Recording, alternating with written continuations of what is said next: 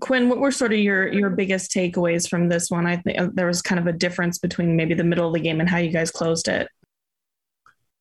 Yeah, I thought, you know, they've got some guys on the perimeter that, that can really drive the ball. Um, Edwards in particular. Um, you know, Patrick Beverley got in there a couple times. Um, but more than anything, you know, I thought our, our defensive rebounding was the difference. Um, you know, when we started to, to, you know, when the game got really close, obviously, and then uh, I thought we executed well offensively with a group that hasn't played together as much.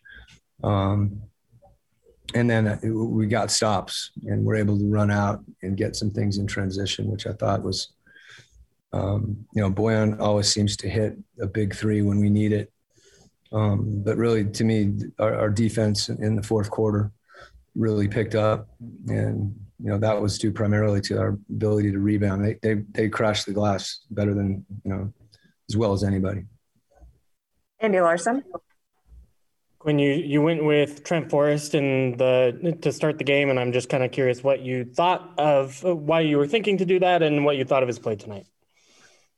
Well, I think you know Trent gives us another ball handler out there, um, you know, and and uh, you know we we feel strongly um, about you know JC and his comfort level coming off the bench and what he gives us, you know, kind of through the meat of the game, um, particularly when when Donovan's not in the game. So you know that's you know, obviously the, the game changes. We had some foul trouble and whatnot, and you know Hassan wasn't able to play the second half. So, um, you know, Trent's played really well for us, and you know, defensively he's been been really solid too. So, uh, we have a lot of confidence in him, and regardless of whether he starts or comes off the bench, obviously tonight, uh, you know, it made sense in our mind to to start him out there early with Donovan as well. Ryan Miller. Yeah, Quin, what did you like about Don's performance tonight, just given the fact that he had to have the ball in his hand a little bit more? Well, for one thing, you know, I thought he took he took a couple challenges defensively, whether it was on Beasley or then on Edwards.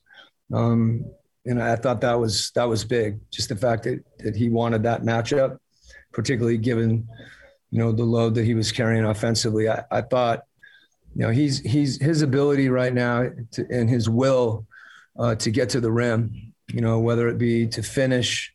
Um, I don't know how many free throws he had tonight. You know, ten. Um, you know, when he has that combination of of uh, being able to pull up and hit the three or spacing at the three, and then also uh, to attack. They're they're such a long, athletic team that it's tough to break the initial line. And you know, I thought he was able to do that, and then also able to get off it um, when he needed to as well. Tony Jones.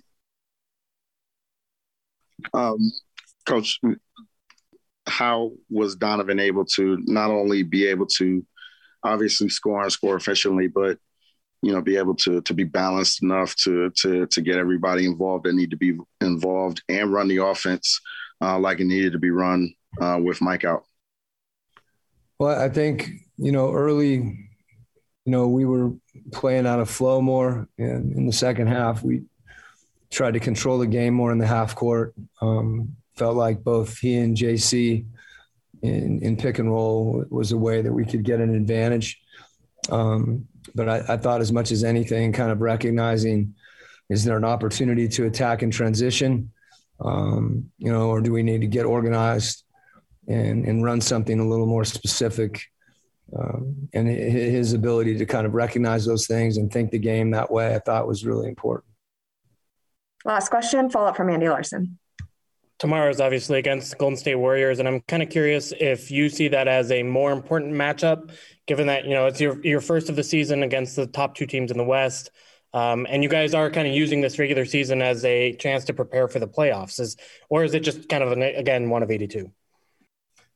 Well, I, I think you know, I think the regular season's always, you know, hopefully a chance to prepare for the playoffs. But, you know, as you said, we, we've had some, um, with some new guys, mainly, you know, mainly Rudy Gay and Hassan, and then you know, Trent playing, we're trying to find a rhythm with those guys that I think we found more of late. But, um, you know, I, I don't, I don't think, I mean, none of, no one on this call is going to put a whole lot on the regular season once we get to the playoffs. So we'll basically all say the regular season doesn't mean anything and it's about the playoffs. So, um, I'm not saying this game doesn't mean anything. I think all these games, every time you get a chance to compete, um, whether you win or lose, there's opportunities that you know that you have to kind of, um, you know, competition is a, is a mirror, and you know, playing against these guys is is obviously a challenge. Um, they're such a good team,